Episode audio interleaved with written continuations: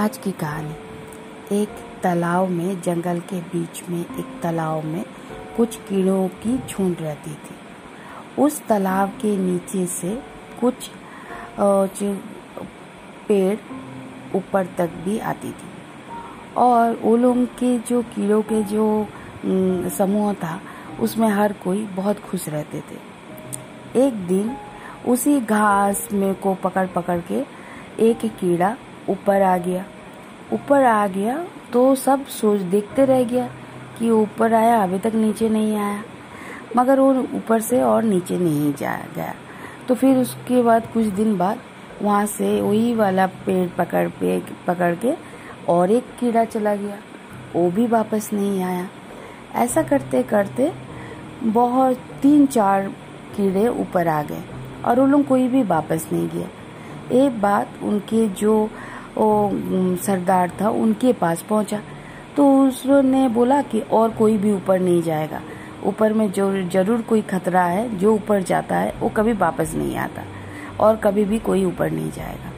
मगर उसी में से एक, एक कीड़ा बोला कि नहीं मैं तो ऊपर जाता हूँ और मैं देख के आता हूँ कि वो लोग नीचे क्यों नहीं आता और मैं तो नीचे ज़रूर आऊँगा। सबने मना किया मगर उसने बोला मुझे जाने दीजिए सरदार। तो फिर वो गया ऊपर आया। ऊपर में आने के बाद वो देख रहा है कि बहुत सुंदर जगह। वहाँ कमल फूल खिला हुआ है। चारों तरफ़ इतना सुंदर है। वो इस पेड़ से इस कमल फूल से, उस कमल फूल को फुदकते रहा। फुदकते फुदकते अचानक उसका पंख छोटा छोटा पंख निकलने लगा।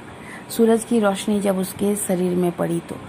धीरे धीरे धीरे धीरे जब वो पंख, वो महसूस करने लगा तो उसको देखते रह गया। थोड़ा देर में ही वो एक तितली में परिवर्तन हो गया। तो पर वो देख के वो उड़ने लगी। उसको बहुत खुशी हुआ कीड़ा को। वो इधर, उधर उधर उधर उड़ने लगा। और लग, उड़ते उड़ते उड़ते उड़ते वो गोल गोल घूमते रहा और शाम हो गई। जैसे शाम हो गई उसको याद आया कि मुझे नीचे जाना है। वो बहुत कोशिश किया नीचे जाने, मगर उसका पंख के वजह से वो नीचे और नहीं जा पाया।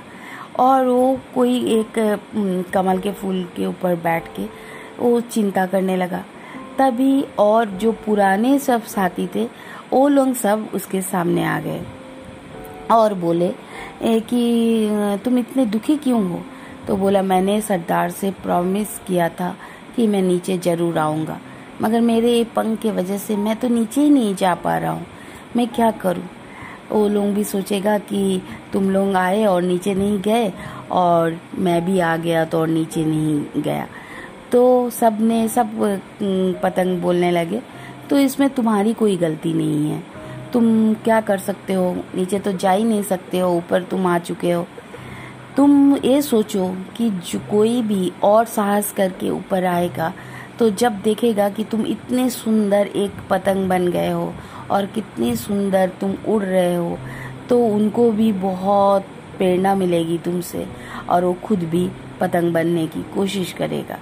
इसीलिए दुखी मत हो। हमारी ज़िंदगी में भी कुछ जब हम ऊपर चढ़ चढ़, चल जाते हैं, ऊपर उड़ जाते हैं तो नीचे जो रहते हैं उन्हें नहीं पता चलता है कि कैसे हम ऊपर आए हैं। और कोई भी ऊपर में जो है उन्हें देख के, प्रेरणा लेके उसको, वो भी खुद को ऊँचा उठाने की कोशिश कर सकता है। यही है छोटी सी कहानी। धन्यवाद।